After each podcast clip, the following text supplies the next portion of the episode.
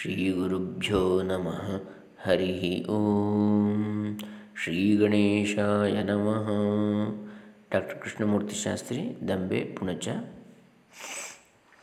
ಆದಿಶಂಕರ ಭಗವತ್ಪಾದರ ವಿವೇಕ ಚೂಡಾಮಣಿ ಇಪ್ಪತ್ತ ಆರು ಕಂತುಗಳಲ್ಲಿ ನೋಡಿದ್ದೇವೆ. ಇವತ್ತು ಇಪ್ಪತ್ತೇಳನೆಯ ಕಂತು. ಮೊದಲಿಗೆ ಆದಿಶಂಕರ ಭಗವತ್ಪಾದ ಪೂಜ್ಯರ ಶ್ರೀ ಶ್ರೀ ಸಚ್ಚಿದಾನಂದ ಸರಸ್ವತಿ ಸ್ವಾಮೀಜಿಗಳವರ ಶ್ರೀ ಸ್ವಾಮಿ ಚಿನ್ಮಯಾನಂದ ಜಿಯವರ ಹಾಗೂ ವಿದ್ವಾನ್ ಮಹಾಮಹೋಪಾಧ್ಯಾಯ ವೇದ ವೇದಾಂತ ಬ್ರಹ್ಮ ಡಾಕ್ಟರ್ ಕೆ ಜಿ ಸುಬ್ರಹ್ಮಣ್ಯ ಚರಣತರಗಳಲ್ಲಿ ಚರಣ ಹೊಂದುತ್ತಾ ಈ ಶಂಕರಾಚಾರ್ಯ ಕೃತಿಯಾದ ವಿವೇಕ ಚೂಡಾಮಣಿಯನ್ನು ಮುಂದುವರಿಸೋಣ. ಇಪ್ಪತ್ತೇಳನೇ ಕಂತು. ಇವತ್ತು ಸರ್ವವು ಬ್ರಹ್ಮನ ವ್ಯಕ್ತರೂಪ ಎನ್ನತಕ್ಕಂಥ ವಿಚಾರ. ಶ್ಲೋಕ ಇನ್ನೂರ ಇಪ್ಪತ್ತಾರರಿಂದ ಇನ್ನೂರ ಮೂವತ್ತಾರು. ಈಗ ಇನ್ನೂರ ಇಪ್ಪತ್ತಾರನೇ ಶ್ಲೋಕ. ಸದಿದಂ ಪರಮಾದ್ವೈತಂ ಸ್ವಸ್ಮಾದನ್ಯಸ್ಯ ವಸ್ತುನೋ ಭಾವಾತ್ನ ಹ್ಯನ್ಯದಸ್ತಿ ಕಿಂಚಿತ್ ಸಮ್ಯಕ್ ಪರಮಾರ್ಥತತ್ವಬೋಧದಶಾಯಾಮ್. ಅಂದರೆ ತನಗಿಂತ ಬೇರೆ ಯಾವ ವಸ್ತುವೂ ಇಲ್ಲವೇ ಇಲ್ಲ. ಈ ಪರಮ ಅದ್ವೈತವೇ ಸತ್ಯವಾದದ್ದು. ಪರಮಾರ್ಥ ತತ್ವವನ್ನು ಪೂರ್ಣವಾಗಿ ಅರಿತುಕೊಂಡರೆ ಬೇರೆ ಯಾವುದೂ ಇರುವುದಿಲ್ಲ. ಅಂದರೆ ಶುದ್ಧ ಚೈತನ್ಯವಾದ ಆತ್ಮನೇ ಅತ್ಯಂತ ಪರಮ ಮತ್ತು ಅದ್ವಿತೀಯವಾದ ಶಾಶ್ವತ ಸತ್ಯ. ಅದನ್ನು ಬಿಟ್ಟು ಬೇರೊಂದಿಲ್ಲ. ಅದರೊಳಗೆ ಅನ್ಯವೆಂಬುದಿಲ್ಲ. ಅದರ ಅನುಭವ ಆಗುತ್ತಿದ್ದಾಗ ಅನುಭವಿ ಅನುಭಾವವೆಂಬ ಎರಡು ವಸ್ತುಗಳು ಇರುವುದಿಲ್ಲ. ಅದು ವಿಶೇಷ ಪ್ರಜ್ಞಾಸ್ಥಿತಿ. ಅಲ್ಲಿ ದ್ವೈತ ಭಾವ ಏಕಿಲ್ಲವೆಂದರೆ ತಿಳಿಯುವ ವಿಷಯ ಮತ್ತು ತಿಳಿದುಕೊಳ್ಳುವಂತಹ ವಿಷಯಿ ತಿಳಿಯುವವನು. ಎರಡೂ ಆತ್ಮವೇ. ಈ ವಿಷಯವೆಲ್ಲವೂ ಆತ್ಮಸ್ವರೂಪ. ತಿಳ್ಕೊಳ್ಳುವವನು ಕೂಡ ಆತ್ಮವೇ. ಹಾಗಾಗಿ ಎರಡಿಲ್ಲ. ಅಲ್ಲಿ ಆತ್ಮವನ್ನು ಬಿಟ್ಟು ಮತ್ತೇನೂ ಇರದು. ಆ ಆತ್ಮ ಅನುಸಂಧಾನದಲ್ಲಿ ಅನುಭವಕ್ಕೆ ಬರುವುದು ನೈಜ ರೂಪದಲ್ಲಿರುವ ಅನಂತವು ಅವಿಚ್ಛಿನ್ನವೂ ಆದ ಬ್ರಹ್ಮಸ್ವರೂಪ ಒಂದೇ. ಅದು ಸ್ವಯಂ ಪರಿಪೂರ್ಣವೂ ನಿರಪೇಕ್ಷವೂ ಆದದ್ದು. ಯದಿದಂ ಸಕಲಂ ವಿಶ್ವಂ ನಾನಾರೂಪಂ ಪ್ರತೀತಮಜ್ಞಾನಾತ್. ತತ್ಸರ್ವಂ ಬ್ರಹ್ಮೈವ ಪ್ರತ್ಯಸ್ತಾಶೇಷಭಾವನಾದೋಷಂ. ಅಜ್ಞಾನದಿಂದ ಕಂಡುಬರುವ ನಾನಾ ರೂಪವುಳ್ಳ ಈ ಸಮಸ್ತ ಪ್ರಪಂಚವೆಲ್ಲವೂ ಯದಿದಂ ಸಕಲಂ ವಿಶ್ವಂ ನಾನಾರೂಪಂ ಪ್ರತೀತಂ ಅಜ್ಞಾನಾತ್. ತತ್ಸರ್ವಂ ಬ್ರಹ್ಮೈವ ಪ್ರತ್ಯಸ್ತ ಅಶೇಷ ಭಾವನಾ ದೋಷಂ. ಕಲ್ಪನಾ ದೋಷರಹಿತವಾದ ಬ್ರಹ್ಮವೇ. ಬ್ರಹ್ಮನ ನಿಜ ಸ್ವರೂಪವನ್ನು ಅರಿಯದೇ ಇರುವುದರಿಂದಲೇ ವಿವಿಧ ನಾಮರೂಪಗಳುಳ್ಳ ವಸ್ತುಗಳಿಂದ ತುಂಬಿ ನಾನಾತ್ವದಿಂದ ಭರಿತವಾಗಿರುವಂತೆ ಈ ಜಗತ್ತು ನಮಗೆ ತೋರುತ್ತಾ ಅಜ್ಞಾನದಿಂದ ಹುಟ್ಟಿದ ಅನ್ಯಥಾ ಜ್ಞಾನವೇ ಜಗತ್ತಿನ ನಾನಾತ್ವದ ಹುಸಿ ತೋರಿಕೆಗೆ ಕಾರಣ. ನಾವು ನೋಡುತ್ತಿರುವುದೆಲ್ಲ ಬ್ರಹ್ಮವೇ. ನಮಗೆ ಸುತ್ತಮುತ್ತ ಕಾಣುತ್ತಿರುವ ವಸ್ತು ವಿಷಯಗಳೆಲ್ಲವೂ ಬ್ರಹ್ಮವಲ್ಲದೆ ಬೇರಲ್ಲ. ಸರ್ವಂ ಬ್ರಹ್ಮೋಯಂ ಜಗತ್. ಸರ್ವಂ ಕಲ್ವಿದಂ ಬ್ರಹ್ಮ ಅಂತೇಳಿ ಬರ್ತದೆ ಉಪನಿಷತ್ತಿನಲ್ಲಿ ಕೂಡ. ಕಲ್ಪನೆಯ ದೋಷದಿಂದ ನಮ್ಮ ಮನಸ್ಸು ಗ್ರಸ್ತವಾಗಿದೆ. ಕಲ್ಪನೆಯು ಸೃಜಿಸಿರುವ ವಿಕ್ಷೇಪದಿಂದ ನಾವು ಸಂಪೂರ್ಣವಾಗಿ ಮುಕ್ತರಾದರೆ ನಾವು ನೋಡುತ್ತಿರುವುದೆಲ್ಲ ಬ್ರಹ್ಮವೇ ಎಂಬ ಜ್ಞಾನವು ತಾನಾಗಿ ನಮ್ಮಲ್ಲಿ ಉದಿಸ್ತದೆ ಹಾಗಾಗಿ ನೋಡಿ, ಎಲ್ಲವನ್ನು, ಎಲ್ಲರಲ್ಲಿಯೂ ಪರಮಾತ್ಮನ ಕಾಣು ಅಂತೇಳಿ ಹೇಳಿದ್ದು ಅದನ್ನೇ. ಪರಮಾತ್ಮ ಅಂದರೆ ಬ್ರಹ್ಮ, ಎಲ್ಲವೂ ಬ್ರಹ್ಮಮಯ ಅಥವಾ ಪರಮಾತ್ಮನಿಂದ ಕೂಡಿದ್ದು. ಅಣು, ರೇಣು ತೃಣಕ ಅಷ್ಟೇ ಅಲ್ಲ ಹಾಗಾಗಿ ಅದೊಂದೇ ಇರುವಂಥದ್ದು ಅಂತೇಳಿ. ಯಾಕಂದರೆ ಇರುವುದೇ ಒಂದು, ಅದು ಬ್ರಹ್ಮ. ಆದ್ದರಿಂದ ಬೇರೊಂದನ್ನು ಕಾಣುವ ಸಾಧ್ಯತೆಯೇ ಇಲ್ಲ. ಅದೆಲ್ಲ ಮಾಯೆ. ಮೃತ್ ಕಾರ್ಯಭೂತೋಪಿ ಮೃದೋ ನ ಭಿನ್ನ, ಕುಂಭೋಸ್ತಿ ಸರ್ವತ್ರ ತು ಮತ್ಸ್ಯರೂಪಾತ್ನ ಕುಂಭರೂಪಂ ಪೃಥಗಸ್ತಿ ಕುಂಭ, ಕುತೋ ಮೃಷಾ ಕಲ್ಪಿತ ನಾಮ ಮಾತ್ರ. ಗಡಿಗೆಯು ಮಣ್ಣಿನ ಕಾರ್ಯವಾಗಿದ್ದರೂ ಎಲ್ಲ ಕಡೆಯೂ ಮಣ್ಣಿನ ರೂಪವೇ ಆಗಿರುವುದರಿಂದ ಅದು ಮಣ್ಣಿಗಿಂತ ಬೇರೆಯಾಗಿರುವುದಿಲ್ಲ ಗಡಿಗೆಯ ರೂಪವು ಬೇರೆಯಾಗಿ ಕಾಣುವುದಿಲ್ಲ. ಮತ್ ಸ್ವರೂಪಾತ್. ಕುಂಭೋಸ್ತಿ ಸರ್ವತ್ರತು ಮತ್ ಸ್ವರೂಪಾತ್. ಮತ್ಸ್ಯ ಅಲ್ಲ, ಮತ್ ಸ್ವರೂಪಾತ್. ಹೀಗಿರುವಾಗ ಮಣ್ಣನ್ನು ಬಿಟ್ಟು ಗಡಿಗೆಯು ಎಲ್ಲಿಂದ ಬಂತು? ಅದು ಮಿಥ್ಯೆ, ಕೇವಲ ಕಲ್ಪಿತವಾದ ಹೆಸರು. ಕೇನಾಪಿ ಮೃದ್ಭಿನ್ನತೆಯ ಸ್ವರೂಪಂ ಘಟಸ್ಯ ಸಂದರ್ಶಯಿತು ನ ಶಕ್ಯತೆ. ಅತೋ ಘಟ ಘಟ ಕಲ್ಪಿತ ಏವ ಮೋಹಾತ್, ಮೃದೇವ ಸತ್ಯಂ ಪರಮಾರ್ಥಭೂತಂ. ಗಡಿಗೆಯು ಮಣ್ಣಿಗಿಂತ ಬೇರೆ ಎಂದು ತೋರಿಸಲು ಯಾರಿಗೂ ಸಾಧ್ಯವಾಗುವುದಿಲ್ಲ. ಆದ್ದರಿಂದ ಗಡಿಗೆ ಎಂಬುದು ಅಜ್ಞಾನದಿಂದ ಕಲ್ಪಿತವಾದದ್ದೇ, ಮಣ್ಣು ಎಂಬುದೇ ಪರಮಾರ್ಥ ಸತ್ಯ.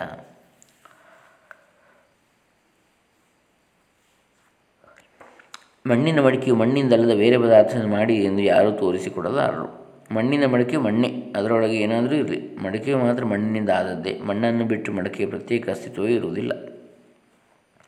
ವಾಚಾರಂಭಣಂ ವಿಕಾರೋ ನಾಮಧೇಯಂ ಮೃತ್ತಿಕೇತ್ಯೇವ ಸತ್ಯಂ.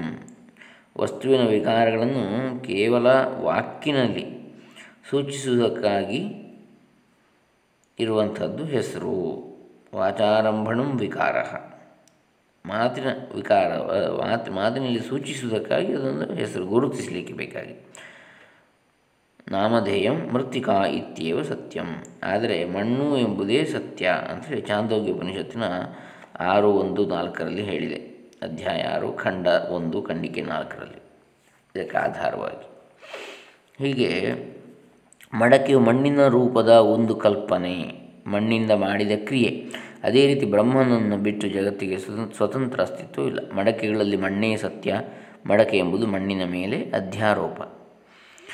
ಸದ್ಬ್ರಹ್ಮ ಕಾರ್ಯಂ ಸಕಲಂ ಸದೇವಂ ತನ್ಮಾತ್ರಮೇತನ್ನ ತಥೋನ್ಯದಸ್ತಿ. ಅಸ್ತೀತಿ ಯೋ ವಕ್ತಿ ನ ತಸ್ಯ ಮೋಹೋ ವಿನಿರ್ಗತೋ ನಿದ್ರಿತವತ್ ಪ್ರಜಲ್ಪ ಇನ್ನೂರ ಮೂವತ್ತನೇ ಶ್ಲೋಕ ಇದು. ಹೀಗೆ ಸದ್ಬ್ರಹ್ಮದ ಕಾರ್ಯವಾದ ಈ ಜಗತ್ತೆಲ್ಲವೂ ಸತ್ಸ್ವರೂಪ, ಸ್ವರೂಪವೇ. ಅದಕ್ಕಿಂತ ಬೇರೆ ಯಾವುದೂ ಇಲ್ಲ. ಬ್ರಹ್ಮಕ್ಕಿಂತ ಬೇರೆ ಯಾವುದು ಇದೆ ಎಂದು ಯಾವನು ಹೇಳ್ತಾನೆಯೋ ಅವನ ಭ್ರಾಂತಿಯು ನಾಶವಾಗಿರುವುದಿಲ್ಲ.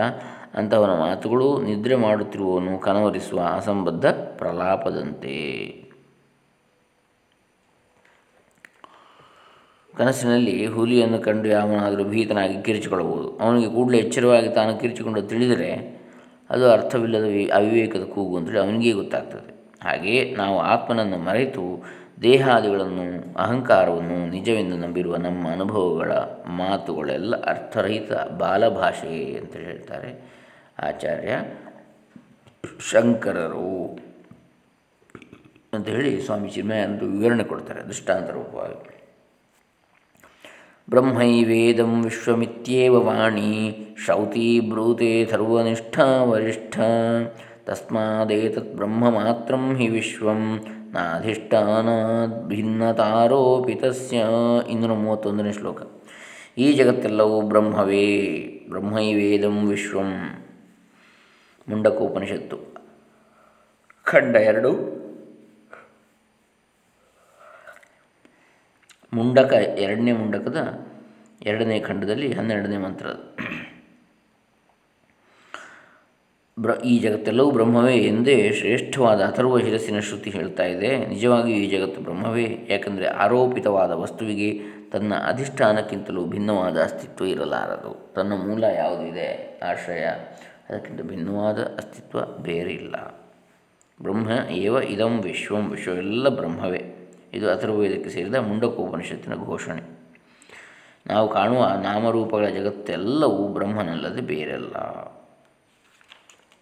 ಅಂದರೆ ಕಾರ್ಯವೆಲ್ಲವೂ ಕಾರಣದ ಇನ್ನೊಂದು ರೂಪ ಎಂಬುದನ್ನು ನಾವು ಜಗತ್ತಿನ ಅನುಭವದಿಂದಲೂ ಸಾಮ್ಯದಿಂದಲೂ ತಿಳಿಯಬಹುದಲ್ಲದೆ ಶ್ರುತಿಯು ಕೂಡ ಅದನ್ನೇ ಸಮರ್ಥನೆ ಮಾಡ್ತದೆ. ಉಪನಿಷತ್ತುಗಳು ಅದೇ ಸತ್ಯವನ್ನು ಹೇಳ್ತವೆ, ಸಾರ್ತವೆ. ಆದ್ದರಿಂದ ನಮ್ಮ ಸುತ್ತಮುತ್ತಲೂ ಕಾಣುವ ನಾನಾತ್ವದ ಪ್ರಪಂಚವೆಲ್ಲವೂ ಬ್ರಹ್ಮವೇ ಹೊರತು ಬೇರೆಯಲ್ಲ ಎಂಬುದು ಖಂಡಿತ. ಅಧ್ಯಾರೋಪಕ್ಕೆ ಅಡಿಗಲ್ಲು ಅದರ ಅಧಿಷ್ಠಾನ. ಆ ಅಧಿಷ್ಠಾನವೇ ಅದರ ಜೀವಾಳ, ಸತ್ಯ. ಕಂಬದಲ್ಲಿ ಕಲ್ಪಿಸಿರುವ ಭೂತವು ಕಂಬದ ಅಸ್ತಿತ್ವವನ್ನು ಅವಲಂಬಿಸಿದೆ. ಅಸ್ತಿತ್ವ ಇರುವುದು ಕಂಬಕ್ಕೆ ಹೊರತು ಕಲ್ಪಿಸಿಕೊಂಡಿರುವ ಭೂತಕ್ಕೆಲ್ಲ. ಹಾಗೆಯೇ ರಜ್ಜು ಸರ್ಪ ನ್ಯಾಯದಲ್ಲಿ ಹಗ್ಗವನ್ನು ಬಿಟ್ಟು ಕಲ್ಪನೆಯ ಹಾವು ಇರುವುದು ಸಾಧ್ಯವಿಲ್ಲ. ನಮ್ಮ ಭ್ರಾಂತಿ ಇರುವವರೆಗೂ ಆ ವಿಕಲ್ಪ ದೃಶ್ಯವು ಇದ್ದೇ ಇರ್ತದೆ. ಹಗ್ಗದಲ್ಲಿ ಹಾವು. ಹಗ್ಗ ಇದ್ದರೆ ಮಾತ್ರ ಹಾವು ತೋರುವಂಥ ಹಾವು ಕಂಡಾಗ ಆಗೋದು ಹಗ್ಗವೇ ಇಲ್ಲದಿದ್ದರೆ ಅದರ ಜೊತೆಗೆ ಅದರಿಂದ ಉಂಟಾಗುವ ಪರಿಣಾಮಗಳು ಕೂಡ ಇರ್ತವೆ. ಆದರೆ ಯಥಾರ್ಥವಾದ ಬೋಧವು ನಮಗೆ ಸ್ಫುರಿಸಿದಾಗ ಅಧ್ಯಾರೋಪಕ್ಕೆ ಆರೋ ಆಧಾರವಾಗಿರುವ ಅಧಿಷ್ಠಾನವೇ ಸತ್ಯ.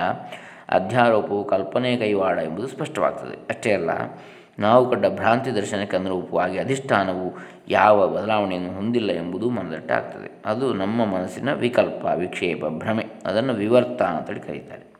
ಸತ್ಯಂ ಯದಿ ಸ್ಯಾಜ್ಜಗದೇ ತದಾತ್ಮನೋ ನಿರ್ ನಿರ್ನಿಗಮ ಪ್ರಮಾಣತ. ಅಸತ್ಯವಾದಿತ್ವಮಪೀಶಿತು ಸ್ಯಾತ್, ನೈತತ್ರಯಂ ಸಾಧು ಹಿತಂ ಮಹಾತ್ಮನಾಂ. ಇನ್ನೂರ ಮೂವತ್ತೆರಡನೇ ಶ್ಲೋಕ. ಈ ಜಗತ್ತು ಸತ್ಯವೆಂದಾಗುವುದಾದರೆ ಆತ್ಮನ ಅನಂತತ್ವಕ್ಕೆ ಹಾನಿ ಉಂಟಾಗ್ತದೆ ಶಾಸ್ತ್ರವು ಪ್ರಮಾಣರಹಿತವಾಗಿ ಆಗ್ತದೆ.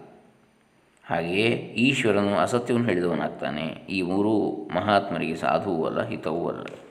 ನಾವು ನೋಡುವ ಪ್ರಪಂಚವು ಸತ್ಯವೆಂದು ಹೇಳುವುದಾದರೆ, ಮುಂದೆ ಸೂಚಿಸುವ ವಿರೋಧಾಭಾಸಗಳಿಗೆ ನಾವು ಹೊಣೆಗಾರರಾಗ್ತೇವೆ. ಅನಂತತ್ವ ಹಾನಿ ಬ್ರಹ್ಮನು ಅನಂತ ಎಂದರೆ ಎರಡಿಲ್ಲದ್ದು ಎಂಬುದು ಸುಳ್ಳಾಗ್ತದೆ.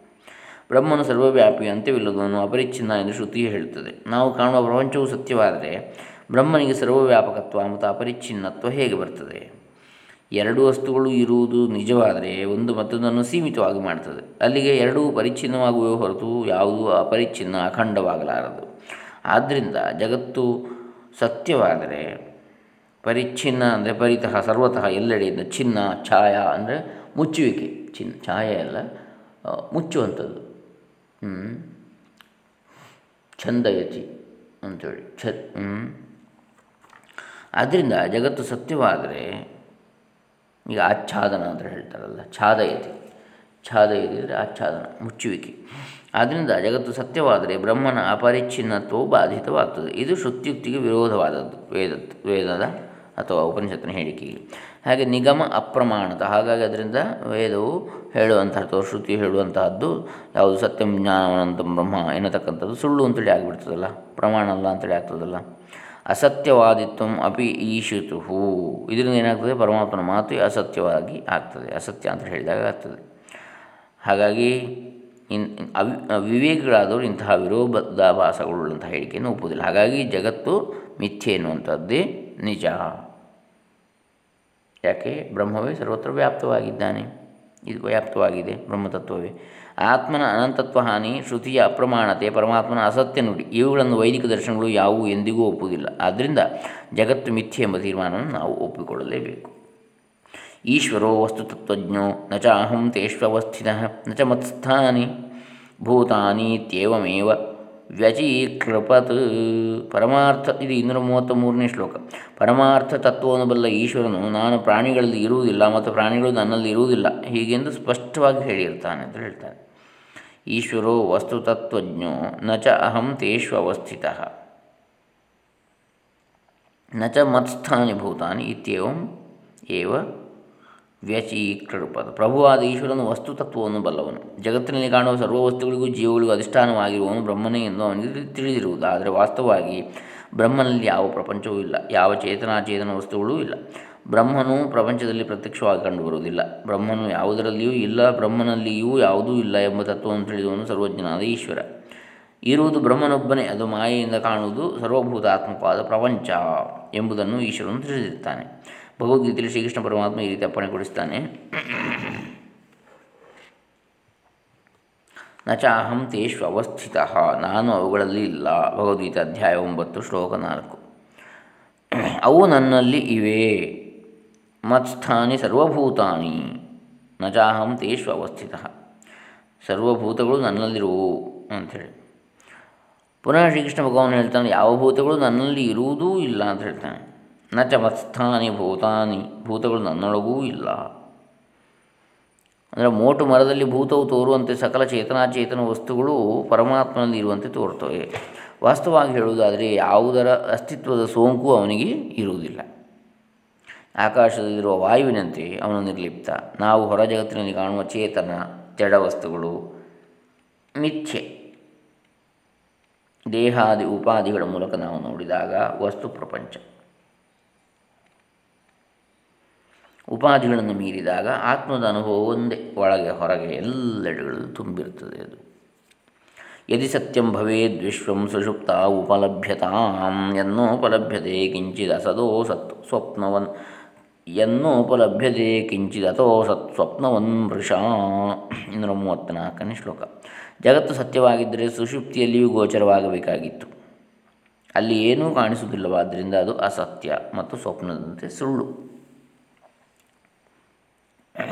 ತ್ರಿಕಾಲಗಳಲ್ಲಿಯೂ, ಅಂದರೆ ಗಾಢ ನಿದ್ದೆಯಲ್ಲಿ ಗೋಚರಿಸಬೇಕಿತ್ತು. ತ್ರಿಕಾಲಗಳಲ್ಲಿ ಬದಲಾವಣೆ ಆಗದೇ ಯಾವುದು ಒಂದು ರೂಪದಲ್ಲಿ ಇರುತ್ತದೆಯೋ, ಅದೇ ಸತ್ಯ. ಯಾವುದು ಒಂದೇ ರೂಪದಲ್ಲಿ ನಾನಾತ್ವಗಳಿಂದ ತುಂಬಿರುವ ಪ್ರಪಂಚ ನಾವು ಎಚ್ಚರದಿಂದ ಇರುವಾಗ ಮಾತ್ರ ನಮ್ಮ ಗೋಚರಕ್ಕೆ ಬರ್ತದೆ. ನಾವು ಗಾಢ ನಿದ್ದೆಯಲ್ಲಿದ್ದಾಗ ಬಾಹ್ಯ ಜಗತ್ತಿನ ಅರಿವೇ ಇರುವುದು ನಮಗಿರುವುದಿಲ್ಲ. ನಾವು ಎಚ್ಚರವಾದಾಗ ಪ್ರಪಂಚ ನಮಗೆ ವ್ಯಕ್ತವಾಗ್ತದೆ. ಒಂದು ಸಲ ಗೋಚರಕ್ಕೆ ಬಂದು ಮತ್ತೊಂದು ಸಲ ಅಗೋಚರವಾಗುವ ವಸ್ತುವು ಸತ್ಯವೆನಿಸಲಾರದು. ಎಚ್ಚರದ ವಸ್ತುವಲ್ಲಿ ನಮ್ಮ ತಿಳಿವಿಗೆ ಬಂದಾಗಲೂ ಅದು ಒಂದೇ ಸ್ಥಿತಿಯಲ್ಲಿ ಇರುವುದಿಲ್ಲ. ಬದಲಾವಣೆ ಆಗ್ತಲೇ ಇರ್ತದೆ ಅದರಿಂದ ಎಚ್ಚರದಲ್ಲಿ ಕಾಣುವ ಪ್ರಪಂಚವು ಕನಸಿನಲ್ಲಿ ಗೋಚರಿಸುವ ಜಗತ್ತಿನಂತೆಯೇ ಮಿಥ್ಯ ಅಂತೇಳಿ. ಎರಡೂ ಅಸತ್ಯವಾದವು. ಎರಡೂ ಮತಿಭ್ರಮಣೆಯಿಂದ ಉಂಟಾದ ವಿಕ್ಷೇಪ. ಎಲ್ಲವೂ ಬ್ರಹ್ಮಮಯ ಅಂತೇಳಿ ಹೇಳ್ತಾರೆ. ಎಲ್ಲವೂ ಬ್ರಹ್ಮಮಯ ಅಲ್ಲ, ಬ್ರಹ್ಮವೇ ಅಂಥೇಳಿ ಮಯ ಅನ್ನೋದಕ್ಕೆ ಮಯಕ್ಕೆ ಪ್ರತ್ಯಯ ಅದು ಲಿಮಿಟೇಷನ್ ಇದೆ ಅದಕ್ಕೆ. ಅಂದರೆ ಎಲ್ಲವೂ ಬ್ರಹ್ಮದಿಂದ ತುಂಬಿದೆ ಅಂತೇಳಿ ಹೇಳಿದಾಗ ಆಗ್ತದೆ. ಅಂದರೆ ಬೇರೆ ಇನ್ನೊಂದು ಏನೋ ಇದೆ ಅಂತೇಳಿ ಹೇಳಿದಾಗ ಆಗ್ತದೆ. ಅದರಲ್ಲಿ ಬ್ರಹ್ಮ ತುಂಬಿದೆ ಅಂತೇಳಿ. ಹಾಗಲ್ಲ, ಎಲ್ಲವೂ ಬ್ರಹ್ಮವೇ. ಅದೇ ಇನ್ನೊಂದಾಗಿ ತೋರ್ತಾ ಇದೆ ಅಷ್ಟೇ, ಭ್ರಾಂತಿಯಿಂದಾಗಿ, ಅಜ್ಞಾನದಿಂದಾಗಿ, ಮಾಯೆಯಿಂದಾಗಿ.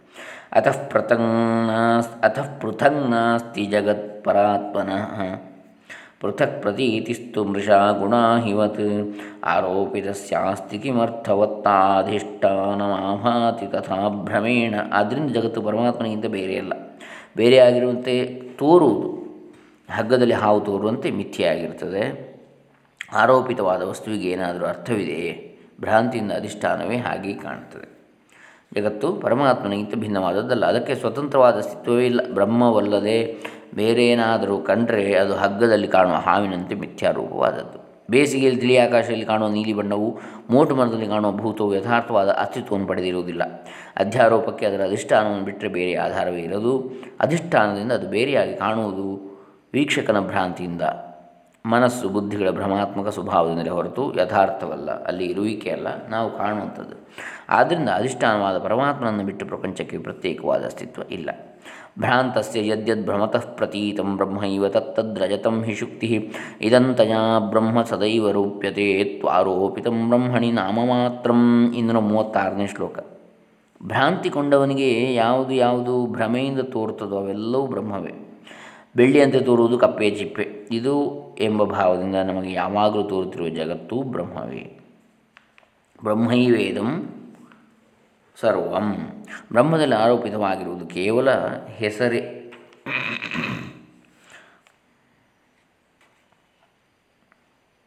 ನಾವು ಇದಂತಯ, ಅಂದರೆ ಇದು ಇದು ಅಂತ ಬೆರಳು ಮಾಡಿ ವಸ್ತುಗಳಿಗೆ ತೋರಿಸ್ತೇವೆಯೋ ಯಾವುದನ್ನೆಲ್ಲ, ಅಥವಾ ಭಾವೋದ್ರೇಕದಿಂದ ಆಲೋಚನೆಗಳ ಮೂಲಕವಾಗಿ ನಿರ್ದೇಶಿಸ್ತೇವೆ ಅವೆಲ್ಲವೂ ಬ್ರಹ್ಮದ ವಿವಿಧ ಭಂಗಿಗಳೇ. ನಮ್ಮ ಪ್ರಪಂಚದ ವಿಷಯ ವಸ್ತುಗಳು ಎಲ್ಲ ಗೋಚರಕ್ಕೆ ಬರಬಹುದಾದ ರೂಪಗಳು ಮತ್ತು ಕಲ್ಪಿಸಿಕೊಳ್ಳಬಹುದಾದ ಹೆಸರುಗಳೇ. ಅವೆಲ್ಲವೂ ಬ್ರಹ್ಮನ ಮೇಲೆ ಆರೋಪಿಸಲ್ಪಟ್ಟಂಥವು. ನಾವು ಕಾಣುವ ವಸ್ತುಗಳಿಂದ ಅವುಗಳ ನಾಮರೂಪಗಳನ್ನು ತೆಗೆದುಹಾಕಿದರೆ ಉಳಿಯುವಂಥದ್ದು ಯಾವುದು? ಪರಮಸತ್ಯವಾದ ಬ್ರಹ್ಮ ಒಂದೇ ಅಂತೇಳಿ ಹೇಳ್ತಾ ಇದ್ದಾರೆ. ಯಾವ ವಸ್ತುವನ್ನಾದರೂ ಕುರಿತು ಆಳವಾಗಿ ಚಿಂತಿಸಿ. ಎಲೆಗಾಳಿಯಲ್ಲಿ ಪಟಪಟನೆ ಅಲುಗಾಡುವ ಎಲೆಗಳು ಮರದ ಕೊಂಬೆಯ ಮೇಲೆ ಕುಳಿತು ಹಾಡು ಹಾಡುತ್ತಿರುವ ಹಕ್ಕಿ ಆಕಾಶದಲ್ಲಿ ಆಲಸ್ಯದಿಂದ ಅಲೆದಾಡುತ್ತಿರುವ ಮೋಡಗಳು. ಯಾವುದಾದರೂ ಸರಿ, ಅವುಗಳ ನಾಮರೂಪಗಳನ್ನು ಬಿಟ್ಟು ಚಿಂತಿಸಿದರೆ. ಅವಕ್ಕೆ ಉಳಿದಿರುವುದು ಅಸ್ತಿತ್ವ, ಸತ್ ರೂಪ ಮಾತ್ರ. ಅದೇ ಶಾಂತಂ ಶಿವಂ ಸುಂದರಂ ಅದ್ವೈತಂ ಸತ್ಯಂ. ಜನ್ ಪಂಗಡದ ಧ್ಯಾನಾಭ್ಯಾಸ ಕ್ರಮವನ್ನು ಉಪದೇಶಿಸುವಾಗ ಗುರು ಶಿಷ್ಯನಿಗೆ ಹೀಗೆ ಹೇಳ್ತಾನಂತೆ. ನೀನು ಹುಟ್ಟುವ ಮುಂಚೆ ಇದ್ದ ನಿನ್ನ ಮುಖವನ್ನು ಕುರಿತು ಧ್ಯಾನಿಸು. ಹುಟ್ಟುವ ಮುಂಚೆ ಮುಖ ಇತ್ತ? ಯಾವುದು ಇರುವುದಿಲ್ಲ. ಆ ಅಂತಹ ಮುಖವನ್ನು ಧ್ಯಾನಿಸು ಅಂತೇಳಿ ಹೇಳ್ತಾರೆ.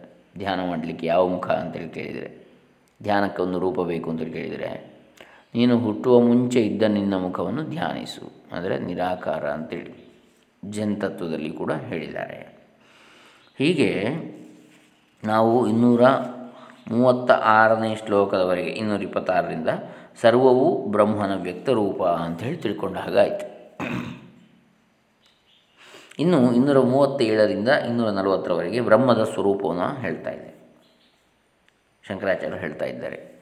ಅತಃ ಪರಂ ಬ್ರಹ್ಮ ಸದದ್ವಿತೀಯಂ ವಿಶುದ್ಧ ವಿಜ್ಞಾನ ಘನಂ ನಿರಂಜನಂ ಪ್ರಶಾಂತಮಾದ್ಯಂತವಿಹೀನಮಕ್ರಿಯಂ ನಿರಂತರಾನಂದರಸಸ್ವರೂಪಂ.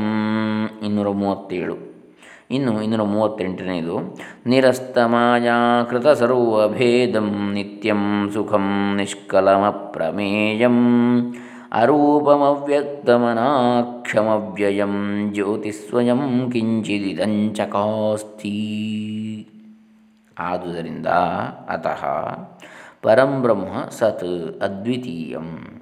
ಪರಬ್ರಹ್ಮವು ಇಂದ್ರಿಯಾತೀತವಾದದ್ದು, ಸದ್ವಸ್ತುವಾದದ್ದು, ಅದ್ವಯವಾದದ್ದು, ಪರಿಶುದ್ಧವಾದದ್ದು ವಿಜ್ಞಾನ ಘನವಾದದ್ದು ನಿರ್ಲೇಪವಾದದ್ದು, ನಿರಂಜನಂ, ಪ್ರಶಾಂತಂ, ಆದ್ಯಂತ ವಿಹೀನಂ, ಅಕ್ರಿಯಂ, ಪ್ರಶಾಂತವಾದದ್ದು, ಆದಿ ಅಂತ್ಯಗಳಿಲ್ಲದ್ದು, ಕ್ರಿಯಾರಹಿತವಾದದ್ದು.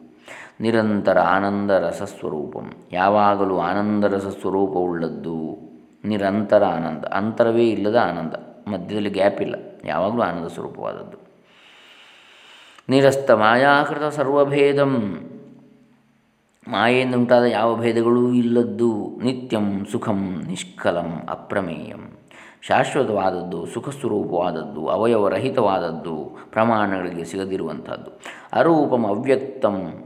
ರೂಪರಹಿತವಾದದ್ದು, ಕಣ್ಣಿಗೆ ಕಾಣಿಸದಿರುವಂಥದ್ದು ಅನಾಖ್ಯಂ, ಅವ್ಯಯಂ, ಹೆಸರಿಲ್ಲದ್ದು, ನಾಶರಹಿತವಾದದ್ದು, ಜ್ಯೋತಿ ಸ್ವಯಂ ಸ್ವಯಂ ಜ್ಯೋತಿ ಸ್ವರೂಪವಾದದ್ದು, ಕಿಂಚಿದ್ ಚಕಾಸ್ತಿ. ಇಂತಹ ಒಂದು ಜ್ಯೋತಿಯು ತಾನೇ ತಾನಾಗಿ ಪ್ರಕಾಶಿಸ್ತಾ ಇದೆ, ಪ್ರಕಾಶಿಸುತ್ತಿರುವುದು ಅಂತೇಳಿ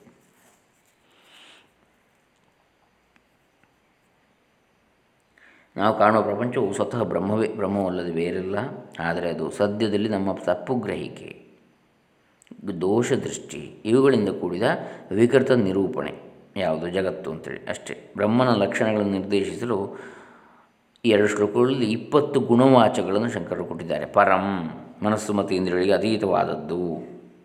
ದೇಹಾದಿಗಳ ಪ್ರೇಕ್ಷಕನೇ ಮೊದಲಾದ ಹಾಗೂ ವಿಷಯವೇ ಮುಂತಾದವುಗಳ ಹಿಂಬದಿಯಲ್ಲಿದ್ದು ಅವುಗಳನ್ನು ಬೆಳಗುವ ಶಕ್ತಿಯಾದ ಶುದ್ಧ ಚೈತನ್ಯವನ್ನು ಇಲ್ಲಿ ಸೂಚಿಸಿದ್ದಾರೆ.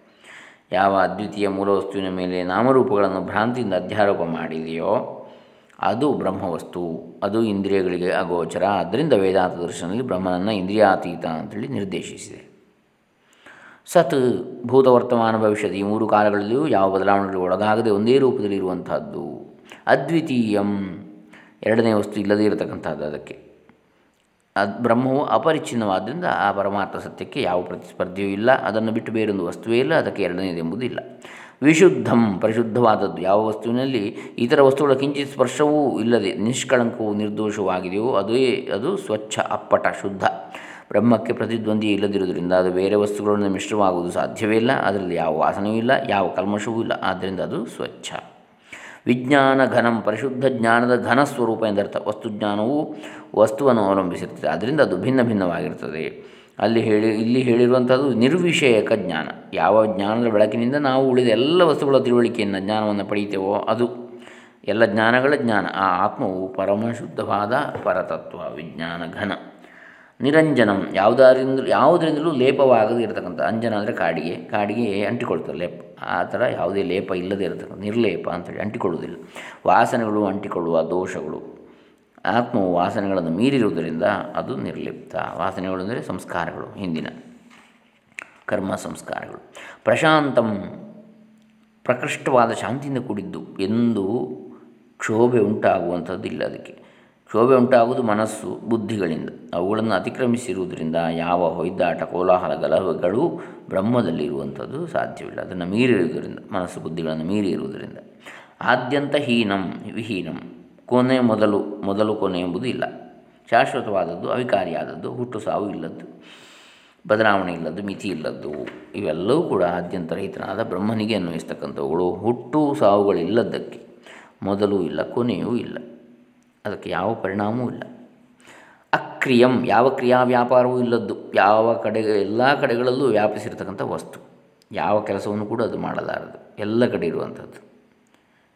ಈಗ ಒಂದು ಕಡೆ ಇದ್ದರೆ ಕೆಲಸ ಮಾಡ್ಬೋದು, ಅವಕಾಶ ಇದೆ ಸ್ವಲ್ಪ ಜಾಗ ಇನ್ನೊಂದು ಕಡೆ ಏನಾದರೂ ಕೆಲಸ ಮಾಡ್ಬೋದು. ಆದರೆ ಎಲ್ಲ ಕಡೆ ವ್ಯಾಪ್ತವಾಗಿದ್ದರೆ ಅದು ಕೆಲಸ ಮಾಡಲಿಕ್ಕೆ ಸಾಧ್ಯ ಉಂಟಾ? ಸಂಪೂರ್ಣ ವ್ಯಾಪಿಸಿರುವಂಥ ತತ್ವ. ಯಾವ ಕೆಲಸವನ್ನಾದರೂ ತಾನಿಲ್ಲದ ಜಾಗದಲ್ಲಿ, ತಾನಿಲ್ಲದ ವಸ್ತುವಿನಲ್ಲಿ ಮಾಡಬೇಕು. ಕರ್, ಸರ್ವವ್ಯಾಪಿಯಾಗಿರುವುದು ಎಲ್ಲಿ ಇಲ್ಲವೆಂದು ಹೇಳಲು ಸಾಧ್ಯ? ಅದಕ್ಕೆ ತಾನಿಲ್ಲದ ಜಾಗವಿಲ್ಲ, ಕೆಲಸ ಮಾಡುವ ಕ್ಷೇತ್ರವೇ ಇಲ್ಲ. ವಾಸನೆಗಳಿಲ್ಲದ ಮೇಲೆ ಯಾವ ಆಸೆಗಳು ಇರುವುದಿಲ್ಲ. ಆಸೆಗಳಿಲ್ಲದ ಮೇಲೆ ಯಾವ ಕ್ರಿಯೆಯೂ ಇಲ್ಲ. ಆದ್ದರಿಂದ ಬ್ರಹ್ಮನಲ್ಲಿ ಯಾವ ಕ್ರಿಯೆಯೂ ಇಲ್ಲ. ಅವನು ಪರಿಪೂರ್ಣ ಮತ್ತು ನಿಷ್ಕ್ರಿಯ. ಹಾಗಾಗಿ ಮಾಯಾಶಕ್ತಿಯ ಮೂಲಕ ಜಗತ್ತಾಗಿ ತೋರುವಂಥದ್ದು. ತನ್ನದಾದ ಮಾಯನ್ನೇ ಆಶ್ರಯಿಸಿ. ಅಂಥೇಳಿ ಅದು ಸೃಷ್ಟಿಯ ಒಂದು ನಿರೂಪಣೆ ಅಷ್ಟೇ ಹೊರತು ನಿಜವಾಗಿ ಇದು ಮಿಥ್ಯೆಯೇ ಸೃಷ್ಟಿಕತೆಯು ಕೂಡ ಮಿಥ್ಯೆಯೇ. ಇದೆಲ್ಲವೂ ಬ್ರಹ್ಮವೇ ಅಂತೇಳಿ ಹೇಳಿ ಪಾರಮಾರ್ಥಿಕವಾಗಿ ಹೇಳ್ತಾ ಇದ್ದಾರೆ. ಇಂದ್ರಿಯ ಅತೀತ ಸತ್ಯವನ್ನು ಹೇಳುವಂಥದ್ದು. ನಿರಂತರ ಆನಂದ ರಸಸ್ವರೂಪಂ ಅದು ಬರಿಯ ಸುಖವಲ್ಲ, ಶಾಶ್ವತವಾದ ಆನಂದ, ಅಖಂಡಾನಂದ ಸ್ಥಿತಿ. ಯಾಕಂದರೆ ಆ ಸಮಯದಲ್ಲಿ ನಾವು ಮನಸ್ಸು ಬುದ್ಧಿಗಳನ್ನು ಅತಿಕ್ರಮಿಸಿರ್ತೇವೆ, ಮೀರಿರ್ತೇವೆ. ಅವುಗಳ ಕ್ಷೋಭೆಗಳು, ವಿಹ್ವಲಗಳು ನಮ್ಮನ್ನು ಮುಟ್ಟಲಾರವು. ಈ ಆನಂದ ಭಾವವನ್ನು ಅನುಭವದಿಂದಲೇ ಅರಿಬೇಕು. ಸಮಾಧಿಯಲ್ಲಿರುವ ವ್ಯಕ್ತಿ ಮನಸ್ಸು ಬುದ್ಧಿಗಳನ್ನು ದಾಟಿರುವುದರಿಂದ ಈ ಅನುಭವವನ್ನು ಪಡೀತಾನೆ. ಈ ಅಖಂಡವಾದ ಅಮಿಶ್ರಿತ ಆನಂದದ ರಸ ಬುಗ್ಗಿ ಬ್ರಹ್ಮಸ್ವರೂಪ. ನಿರಸ್ತ ಮಾಯಾಕೃತ ಸರ್ವಭೇದಂ. ಮಾಯೆಯಿಂದ ರಚಿತವಾದ, ವಿರಚಿತವಾದ ಎಲ್ಲ ಭೇದಗಳನ್ನು ಮೀರಿರುವಂಥದ್ದು ಅಂಥೇಳಿ. ಮಾಯೆಯ ಕ್ರಿಯೆ ಅಂತ ಹೇಳಿದರೆ ವಸ್ತುವಿನ ನಿಜ ಸ್ವರೂಪವನ್ನು ಮರೆ ಮಾಡುವಂಥದ್ದು. ಇದರಿಂದ ವಸ್ತುಗಳಲ್ಲಿ ವೈವಿಧ್ಯ, ವ್ಯತ್ಯಾಸ, ನಾನಾತ್ವಗಳು ಉತ್ಪನ್ನವಾಗ್ತವೆ ಆದ್ದರಿಂದ ಮಾಯೆಯೇ ನಾನಾತ್ವದ ಗೊಂದಲಕ್ಕೆ, ವಸ್ತುಗಳ ವೈವಿಧ್ಯತೆಗೆ ಕಾರಣ. ಸತ್ಯಸ್ವರೂಪದ ಅಜ್ಞಾನದಿಂದ ಉಂಟಾಗುವ ಅನ್ಯಥಾ ಜ್ಞಾನದ ಒಟ್ಟು ಸಂಗ್ರಹಣವೇ ಜಗತ್ತಿನ ನಾನಾತ್ವ. ಬ್ರಹ್ಮನಲ್ಲಿ ಈ ರೀತಿಯ ಯಾವ ನಾನಾತ್ವದ ಗೊಂದಲಕ್ಕೂ ಅವಕಾಶವೇ ಇರುವುದಿಲ್ಲ. ಆದ್ದರಿಂದ ಅದು ಮಾಯೆಯು ಉಂಟು ಮಾಡಿರುವ ಭೇದಗಳನ್ನು ಮೀರಿತ್ತು. ನಿರಸ್ತ ಮಾಯಾಕೃತ ಸರ್ವಭೇದಂ ಮಾಯಾಕೃತವಾದ ಸರ್ವಭೇದಗಳನ್ನು ನಿರಸ್ತವಾದದ್ದು. ಅದರಿಂದ ಅದನ್ನು ಹೋಗಲಾಡಿಸಿಕೊಂಡಿರ್ತಕ್ಕಂಥದ್ದು ಅಥವಾ ಅದನ್ನು ಮೀರಿದ್ದು ಅದರ ಆಚೆಗಿನದ್ದು ಅಂಥೇಳಿ ನಿರಾಸ ಅಂದರೆ ಇಲ್ಲವಾಗುವಿಕೆ. ಅಸ್ ನಿತ್ಯಂ. ನಿತ್ಯಂ ಅಂದರೆ ಶಾಶ್ವತವಾದದ್ದು. ಯಾವುದು ಕಾಲ, ದೇಶ, ವಸ್ತುಗಳಿಂದ ಪರಿಚ್ಛಿನ್ನವಾಗಿಲ್ವೋ ಅದು ನಿತ್ಯ. ಭೂತ, ವರ್ತಮಾನ, ಭವಿಷ್ಯದ ಈ ತ್ರಿಕಾಲಗಳಲ್ಲಿಯೂ ಯಾವುದು ಅಬಾಧಿತವಾಗಿದೆಯೋ ಅದನ್ನೇ ನಿತ್ಯ ಅಂತ ಹೇಳ್ತೇವೆ. ಕಾಲ, ದೇಶ, ವಸ್ತು ಭೇದ ಇಲ್ಲದಿರತಕ್ಕಂಥದ್ದು. ಸುಖಂ, ಶಾಂತಿ, ನೆಮ್ಮದಿ ಇಂದ ಇರುವಂಥದ್ದು ಸುಖ. ಅದು ವಿಷಯ ಸಂಪರ್ಕದಿಂದ ಬರುವ ಸಂತೋಷ ಅಲ್ಲ.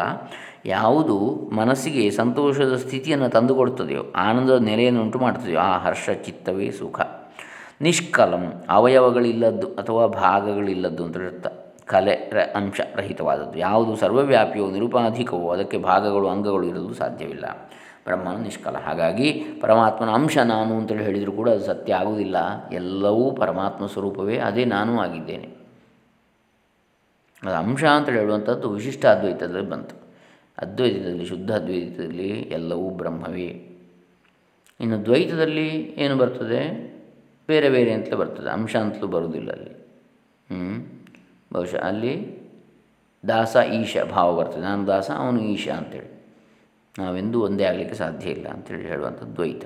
ವಿಶಿಷ್ಟ ಅದ್ವೈತದಲ್ಲಿ ಅವನ ಒಂದು ತುಂಡು ನಾನು ಅಂತೇಳಿ ಹೇಳ್ತದೆ. ಒಂದು ಭಾಗ, ಒಂದು ತುಂಡು ಅಂತೇಳಿ ಅಂಶ. ಅದ್ವೈತದಲ್ಲಿ ಅವನೇ ನಾನು ಅಂತ ಹೇಳ್ತದೆ. ಹಾಗಾಗಿ ಇದು ಅಂತಿಮವಾದಂತಹ ಹಂತ. ಸ್ಟೆಪ್, ಸಾಧನೆಯ ಮಾರ್ಗದಲ್ಲಿ. ಅಪ್ರಮೇಯಂ, ಅಂದರೆ ಪ್ರಮಾಣ ಅಂತ ಹೇಳಿದರೆ ಅಳಿಯುವಂಥದ್ದು. ಅಪ್ರಮೇಯ ಅಳತೆಗೆ ಮೀರಿದ್ದು. ಯಾವ ಅಳತೆಗೂ ಸಿಗಲಾರದ ವಸ್ತು ಬ್ರಹ್ಮ. ಅದನ್ನು ಹೋಲಿಸಲು ಬೇರೊಂದು ವಸ್ತು ಇಲ್ಲ. ಯಾವ ತರ್ಕದಿಂದಲೂ ಅದನ್ನು ತಿಳಿಯುವಂತಿಲ್ಲ. ಅದ್ವಿತೀಯವಾದ ಅಪರಿಚಿನ್ನವಾದ ಸರ್ವವ್ಯಾಪಿಯಾದ ಆತ್ಮನನ್ನು ಯಾವುದರಿಂದ ಅಳೆಯುವುದು? ಯಾವ ಆಧಾರದಿಂದ ತಿಳಿಯುವುದು? ಅರೂಪಂ ಬ್ರಹ್ಮವು ರೂಪವಿಲ್ಲದ್ದು, ಆಕಾರವಿರುವ ವಸ್ತುಗಳೆಲ್ಲ ಪರಿಚ್ಛಿನ್ನವಾದವು ಅವುಗಳಿಗೆ ಇಷ್ಟೇ ಅಂತ ಹೇಳಿದೆ ಆಕಾರ ಇದ್ದರೆ ಅದಕ್ಕಿಂತ ಹೊರಗೆ ಇಲ್ಲ, ಅದು ಇರುವುದಿಲ್ಲ. ಆ ಆಕಾರಕ್ಕಿಂತ ಹೊರಗೆ ಆ ವಸ್ತು ಇಲ್ಲ. ಪರಿಚ್ಛೇದ ಉಂಟು ಅದಕ್ಕೆ ತುಂಡು ಅದರಿಂದ ಗಡಿ ಉಂಟು ಅದಕ್ಕೆ ಮಿತಿ, ಸೀಮಿ ಸೀಮಿತವಾದ ಸೀಮೆ ಇದೆ ಅದಕ್ಕೆ. ರೂಪವುಳ್ಳದ್ದು ಸರ್ವವ್ಯಾಪಿ ಆಗಲಾರದು. ಹಾಗಾಗಿಯೇ ಬ್ರಹ್ಮವು ಅಪರಿಚ್ಛಿನ್ನವು ಸರ್ವವ್ಯಾಪಿ ಆದದ್ದರಿಂದ ಅದು ನಿರಾಕಾರ. ಹಾಗಾಗಿ ಪರಮಾತ್ಮ ಅಥವಾ ಪರಬ್ರಹ್ಮವನ್ನು ನಿರಾಕಾರ ಅಂತ ಹೇಳೋದು ಅದಕ್ಕೆ ಬೇಕಾಗಿ ಸರ್ವತ್ರ ವ್ಯಾಪ್ತಿಯವಾಗಿರ್ತಕ್ಕಂಥದ್ದಕ್ಕೆ ರೂಪ ಇರಲಿಕ್ಕೆ ಸಾಧ್ಯ ಇಲ್ಲ. ಒಂದು ರೂಪ ಅಂತ ಹೇಳಿ ತೋರಿದರೆ ಅದರ ಆ ರೂಪದ ಹೊರಗಡೆ ಖಾಲಿ ಇರ್ತದಲ್ಲ ಜಾಗ? ಒಂದು ಲಿಮಿಟೇಷನ್ ಬಂತು. ರೂಪ ತೋರಿ ಲಿಮಿಟೇಷನ್ ಇಲ್ಲ ಇದಕ್ಕೆ. ಇದು ಅನ್ಲಿಮಿಟೆಡ್ ಇನ್ಫಿನಿಟಿ ಅನಂತವಾದದ್ದು. ಅರೂಪಂ ಇನ್ನು ಅವ್ಯಕ್ತಂ, ಯಾವುದು ಇಂದ್ರಿಯಗಳಿಗಿಂತಲೂ, ಇಂದ್ರಿಯಗಳಿಂದಲೂ, ಮನಸ್ಸು ಬುದ್ಧಿಗಳಿಂದಲೂ ಗ್ರಹಿಸಲು ಅಸಾಧ್ಯವೋ ಅದು ಅವ್ಯಕ್ತ. ಅವ್ಯಕ್ತ ಅಂದರೆ ವ್ಯಕ್ತವಾಗದೇ ಇರತಕ್ಕಂಥದ್ದು. ತೋರದೇ ಇರತಕ್ಕಂಥದ್ದು, ಇಂದ್ರಿಯ ಗ್ರಾಹ್ಯವಲ್ಲದೇ ಇರತಕ್ಕಂಥದ್ದು. ಅನಾಖ್ಯಂ ಅಂದರೆ ನಾಮರಹಿತವಾದದ್ದು ಅಂತೇಳಿ ಅರ್ಥ. ಆಖ್ಯ ಅಂದರೆ ಹೆಸರು. ರೂಪ ಆಕಾರಗಳಿಲ್ಲದ ವಸ್ತುವಿಗೆ ಹೆಸರು ಕೂಡ ಇರುವುದಿಲ್ಲ, ಇರುತ್ತದೆ. ರೂಪ, ಗುಣಗಳುಳ್ಳ ದ್ರವ್ಯಗಳಿಗೆ ಮಾತ್ರ ಒಂದರಿಂದ ಮತ್ತೊಂದನ್ನು ವಿಂಗಡಿಸಲು ಬೇರೆ ಬೇರೆ ಹೆಸರುಗಳನ್ನು ಕೊಟ್ಟಿರ್ತಾರೆ.